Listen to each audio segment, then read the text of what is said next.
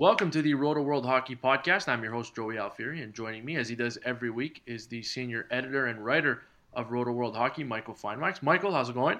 Everything is great. Looking forward to the All Star break.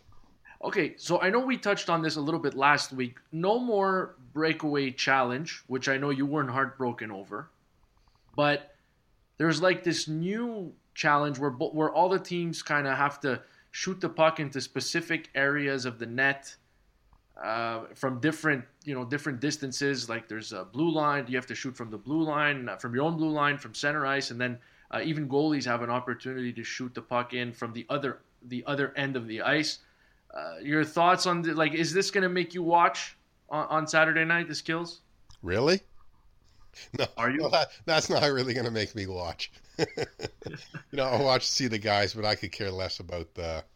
You know, they're all skilled. Eh, you know, they're all terrific hockey players, and they all have lots of skill. I remember uh, talking about Jay McClement went to a Brampton Battalion uh, practice when when the uh, lockout, the last lockout occurred, and everyone was saying, "Yeah, yeah, he's a fourth liner," and they saw what he could do with the puck, like that, yeah. just way better than him. And he's just a fourth liner in the NHL, and he was way better than him, and they were just all in awe of his skill. So, I mean, they're all skilled. Do you have a? Is there when I say All Star game? Is there one moment that kind of stands out for you? Maybe recent history, or even you know earlier. Well, I mean, seeing Gretzky score four that that, that was amazing. Um, you know, the All Star games. You you know, I, I mean, uh, I'm old, so like I remember when it was the teams would play against the All Stars back in uh, the late '60s and that. Wow, you are old. Yeah, thank you, thank you. I mean, that was an All Star game because everyone played hard. You know, you didn't want you you didn't want to lose. You were the All Stars and you wanted to beat the Stanley Cup champs. So those games meant something. And even you know later on, when it was East against West, it was a, it was a good hockey game. Now everyone's friendly. It's a skills competition. Uh, I feel sorry for the goalies. Um, you know, it's it's it's it celebrates the NHL, but it's not. I mean, it's really been a lot better with the three on three because that's exciting. Yeah, I was actually reading an article uh, on USA Today um, about how uh, Sam Flood, the uh, executive uh, producer of uh, NBC, was saying when he left the All Star game last year, there was one player uh, whose team got eliminated from the three on three tournament uh, who was really upset that his team wasn't playing in the championship. And to me, I think the thing that stands out about that is if the players are upset and the players care, it makes it a better, you know, it makes it better for TV. Oh, for sure. it's good. It's good. I like the three on three tournament. Uh, obviously, there's the John Scott angle uh, last year. Won't have that this year, but still, I think with this new um, or tweaked skills competition, uh, where the goalies uh, can try to score uh, can try to score a goal, I think that's going to get a few uh, eyeballs back on back on the game. But Michael, enough about the All Star game. let's just get into fantasy. I know we're a little bit past the midway point of the season, but we will touch on, I guess, uh, midway uh, fantasy uh, award winners, uh, just in your eyes and in my eyes. But uh, before we do that, uh, let's just look back at some players um, who returned from injury since we last spoke last week. PK Subban, Nashville Predators. Um, obviously, it doesn't look like he's going to be able to have the type of season he wanted, a first year in Nashville, but he's back. And that's big because, uh, like we always mentioned, finding defensemen that can score is pretty difficult. So when you get one guy who can eat a ton of minutes uh, and who can who's proven to be a, a point producer, uh, that's obviously huge for the Predators and obviously huge for fantasy owners. Oh, for sure. I'd be all over him next year in a draft. Uh, I find that a lot of players have difficulty their first year in a new city because they're trying to do too much for whatever mm-hmm. reason. But second year, they tend to play like they're supposed to play. And he's one guy who's probably going to be a little bit, people are going to be a little bit shy about taking him just because of the poor year he had and the injuries he's had. But I'd be all over him next year, and you're going to get him, and you're going to be very happy, I think. Yeah, and it's not exactly surprising uh, to see this. I mean, everyone obviously expected PK Subban to have a great year. Now, injuries is a part of that. Like you mentioned, new city is a part of that. But just when you look at the trade and how much he loved being in Montreal, I mean, there's no doubt in my mind that there had to be a little heartbreak there. And maybe it's only normal, you know, obviously hindsight being 2020, but maybe it's only normal that the production and, and just the, the overall play uh, came down a notch uh, in 2016-17. But still, I mean, he's got the the All Star break now. He's going to be going. Uh, he's going to have uh, you know some fresh legs coming out of the break, uh, so it should be uh, should be interesting uh, to see uh, what happens there. And also, Patrik Laine uh, came back on Tuesday night, picked up an assist and a loss to the Sharks. Uh, obviously, huge for the Jets to get him back. Oh well, definitely. I mean, he's turned. He and Scheifele are the face of the franchise right now there's there's so much young talent in Winnipeg, and Laine and Scheifele are right at the top of that. But they've got a lot of players in the system.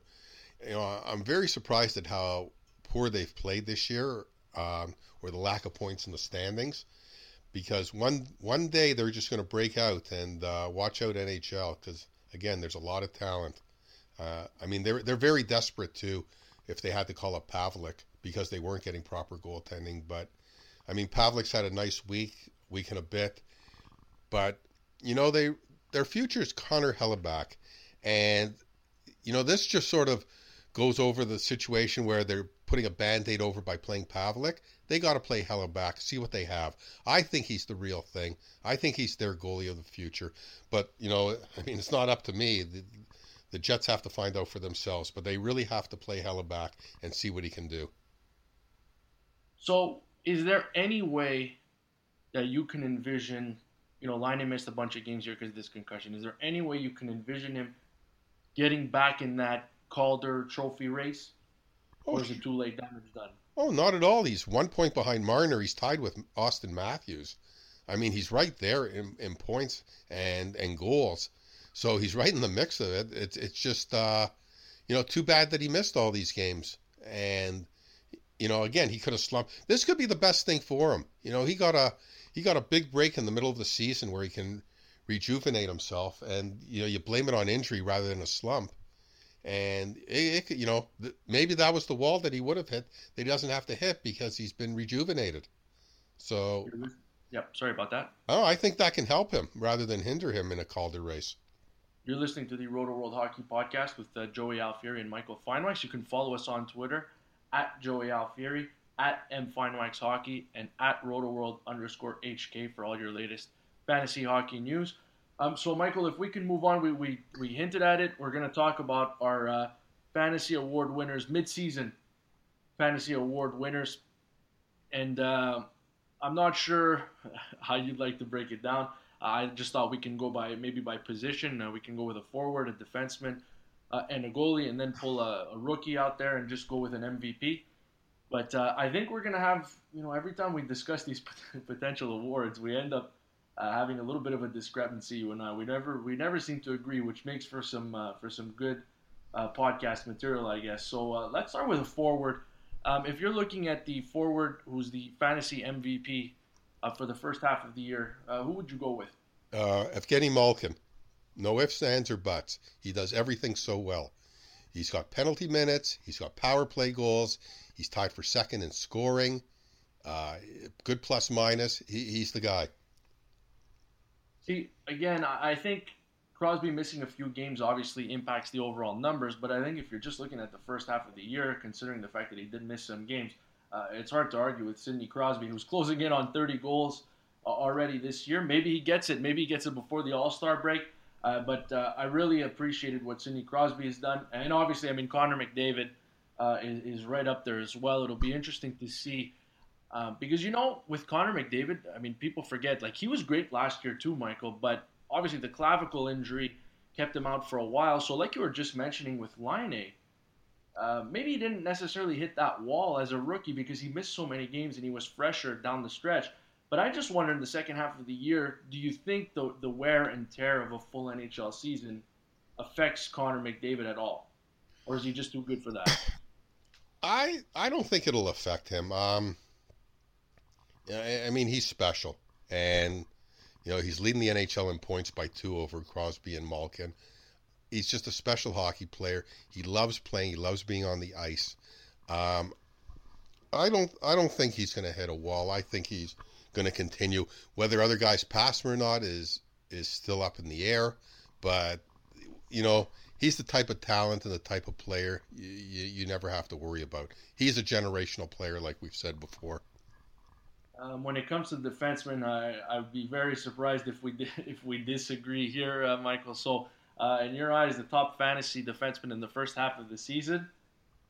Oh, Brent Burns. He's uh, he's yeah. the most valuable fantasy player in the league right now. He's just so heads and shoulders above everybody that you know, for a defenseman to have 21 goals, he's tied for seventh in the league in score in goals. He's fourth in the league in points. I, I mean, that's Bobby Orr. And when you're comparing him to somebody to Bobby Orr, you know, that's about as high a praise as you can get.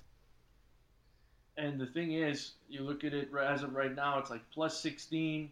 There's 18 penalty minutes as well, so he's you know he's not a choir boy. Uh, you've got power play goals, power play points, uh, the ice time. Obviously, there he plays uh, almost 25 minutes a night. I mean, there's just there's no disputing it, right? And maybe if PK Subban was healthy, playing under Peter Laviolette and being uh, uh, you know 100% comfortable Uh, in his new environment, maybe PK maybe gives him a run for his money next year. But as of right now, I really I really just can't see uh, no. anybody coming close to Brent Burns at this point. No, no, no. 21 goals, a little past halfway through the season. You know, if a defenseman scores 21 goals in the whole season, that's a fantastic year. You know, maybe yeah. one or two guys do that. You know, like what he what he's doing is just off the chart right now. Uh, if we look at the goalies, I know we've disputed this one before, but fantasy, the top fantasy goalie from the first half of the year in your eyes, Michael? Well, um, you're going to be surprised with who I say, but it's uh, Devan Dubnyk.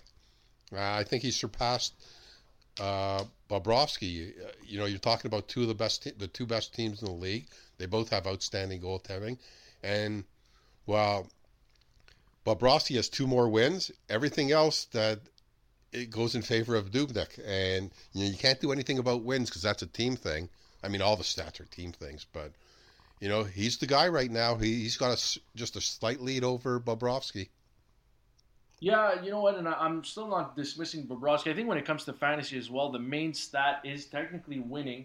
Uh, Bobrovsky has two more wins, but I mean he's played a game more, or he's made one more appearance and one more start uh, than uh, than Dubnyk. Obviously, uh, the Jackets have quieted down a little bit, uh, but for the first half, I've give I'll give it to Bobrovsky. But really, I think with the way things have gone here, just uh, going into the All Star break, it wouldn't surprise me if uh, Dubnyk uh, pulls away, and he pulls away probably not just with our uh, final uh, top goalie, you know, for a fantasy goalie at the end of the season, but if he walks away with that Vezina trophy, it wouldn't be very surprising. Currently has the best goals against average in the league for starters, the best save percentage in the league, so definitely not not necessarily uh, too difficult of a call there. Uh, and if we can, if I can ask you for your rookie, this is this is what I'm interested in. I want to see if you've joined me on the bandwagon here, Michael. Well, I'm going to go off the chart here, and I'm going to go with Auston Matthews. That's not off the chart. okay. Okay, okay. No, I right now Matthews. It's not head and shoulders above everyone because he's actually been passed by teammate Mitch Marner in points, but Mar- Matthews does so many things so well that if you watch him play, and I'm sure you have. He's just a phenomenon to watch.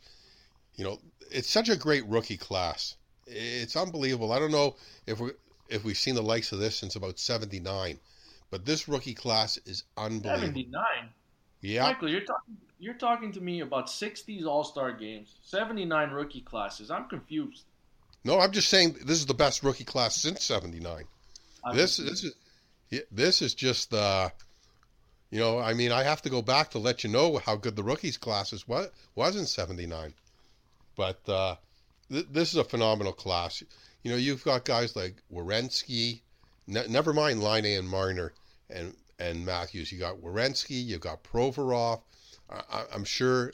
I mean, there's Nylander. There's just so many good rookies right now in the NHL. There's Jimmy Vesey. There's just so many good rookies in the NHL right now and when you look back at this rookie class, everyone's going to say that 2017 was one of the best years of all time.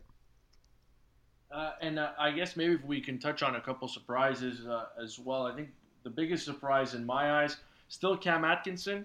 At this point, he's going at just over, uh, just under a clip, point per game clip. But I think Connor Sheary is another guy who named the first star of the week last week. You had mentioned him a couple of weeks before uh, as he started to play with Sidney Crosby and uh, Bryan Rust.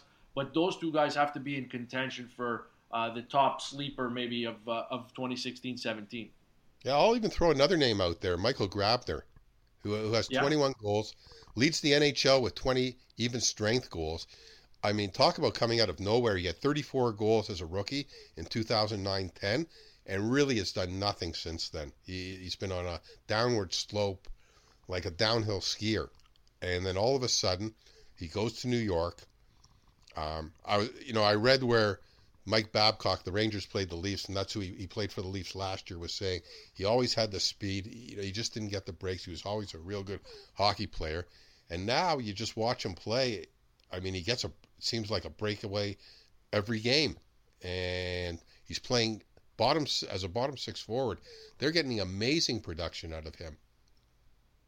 Not yeah, that you go, really yeah, not that yeah. you go wrong with Cam Atkinson because he's having a spectacular year too. But he had 52 points last year. You know, he's he's on on pace for like an 80 point season, which is a huge jump, but not like as big a surprise as Michael Grabner, in my opinion. And and another thing, Michael, I know Grabner not a ton of assists this year. I think he has uh, eight assists in 47 games, but.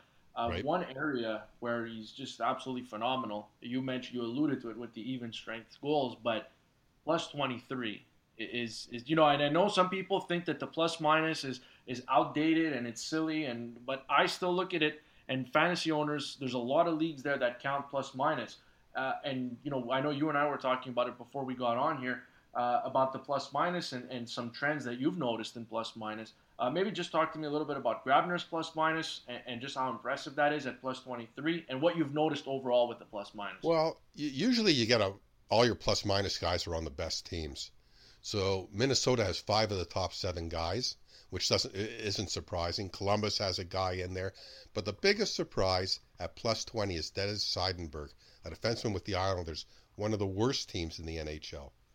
Uh, he, he got he was hurt for a while, and they obviously really missed him. And he's come back. He was plus 14 before he got hurt. He's been plus since since he's come back.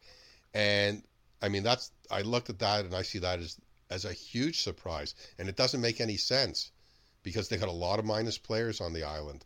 But, uh, well, I guess technically they're in Brooklyn now. But, they're, they, you know, that's just an unbelievable stat that a guy on the New York Islanders is a plus 20 at this stage of the season.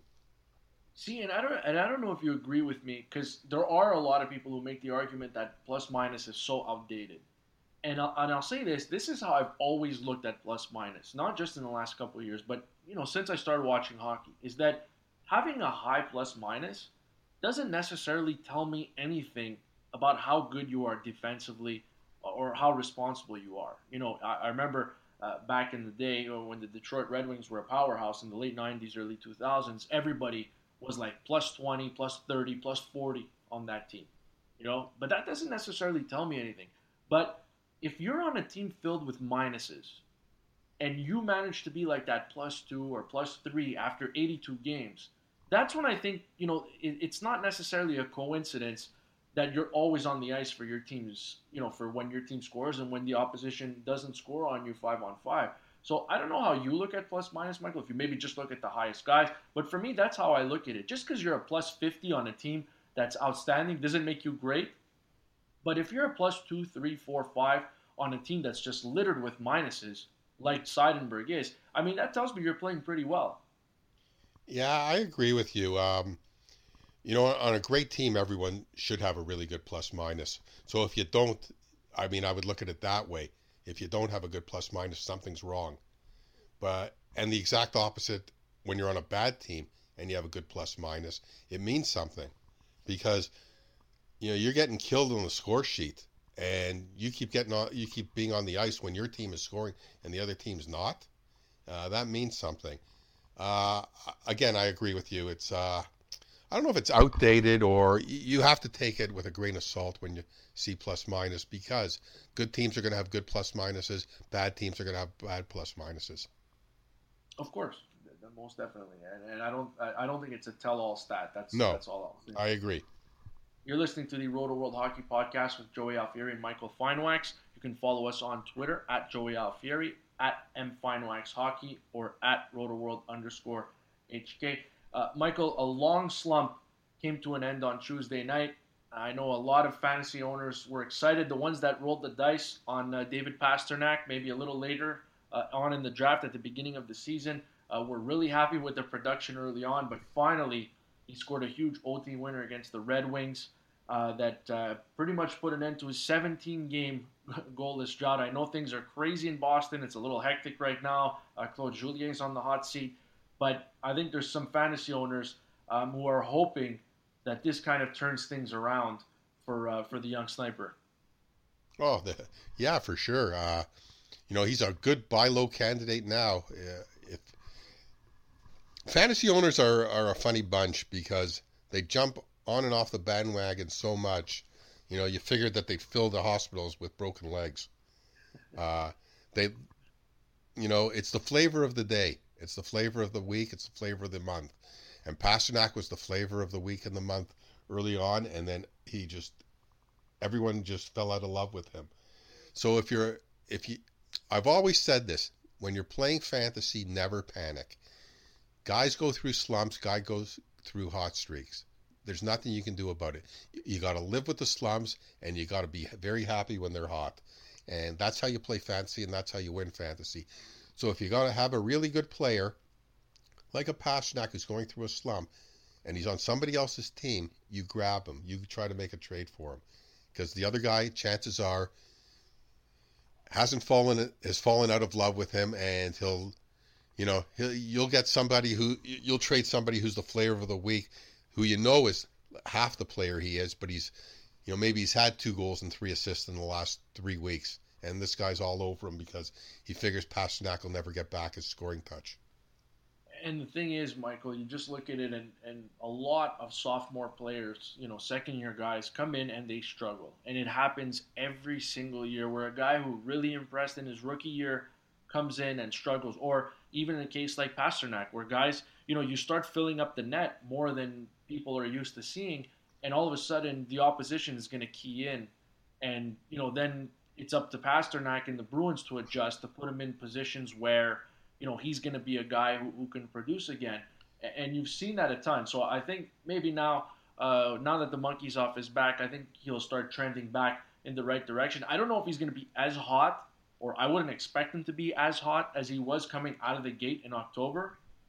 But still, I think he provides you um, with uh, some uh, very nice fantasy value. Uh, speaking of sophomore players who are uh, slumping a little bit, Anthony Duclair uh, scored 20 goals last year, Michael, for the Arizona Coyotes. Uh, he's also had some, some success uh, in the obviously in the junior ranks and whatnot. He's always been a scorer, always, been an offensive player. This year, it's really difficult. Arizona sent him down to the minors. Look, there's there's only so much racetrack left. Is it too late to salvage his his year, his 2016-17 campaign? Well, it's not too late, but you know you have to wonder how he takes going down to the minors and whether he's a worker or he's not a worker. And you, you'll see, and you can't even go by results, what happens in the minor leagues, because some guys can dominate and they get bored or, you know, but it's, it's all about the work, work ethic. Um, you know, the best example over the last couple years about a guy having a great season as a rookie and then slumping is Nathan MacKinnon. He was the first overall pick, had a great rookie year, won the Calder, and the next year had a horrible year. Um, you know, he's bounced back somewhat, and you know, the Avs are talking about rebuilding, and the guy they want to rebuild around is Nathan MacKinnon. So, you know, lots of guys have trouble their second year in the league. It's just that's the way the game is. You know, other teams learn how to play them, and then they have to adjust. And the adjustments don't always come quickly. So, as far as Anthony Duclair is concerned, yeah, you know what? You probably it's been a lost year for him, but if he can learn from it and maybe become a better player, maybe it's all worth it in the end because it's not like the Coyotes are going anywhere this year anyway.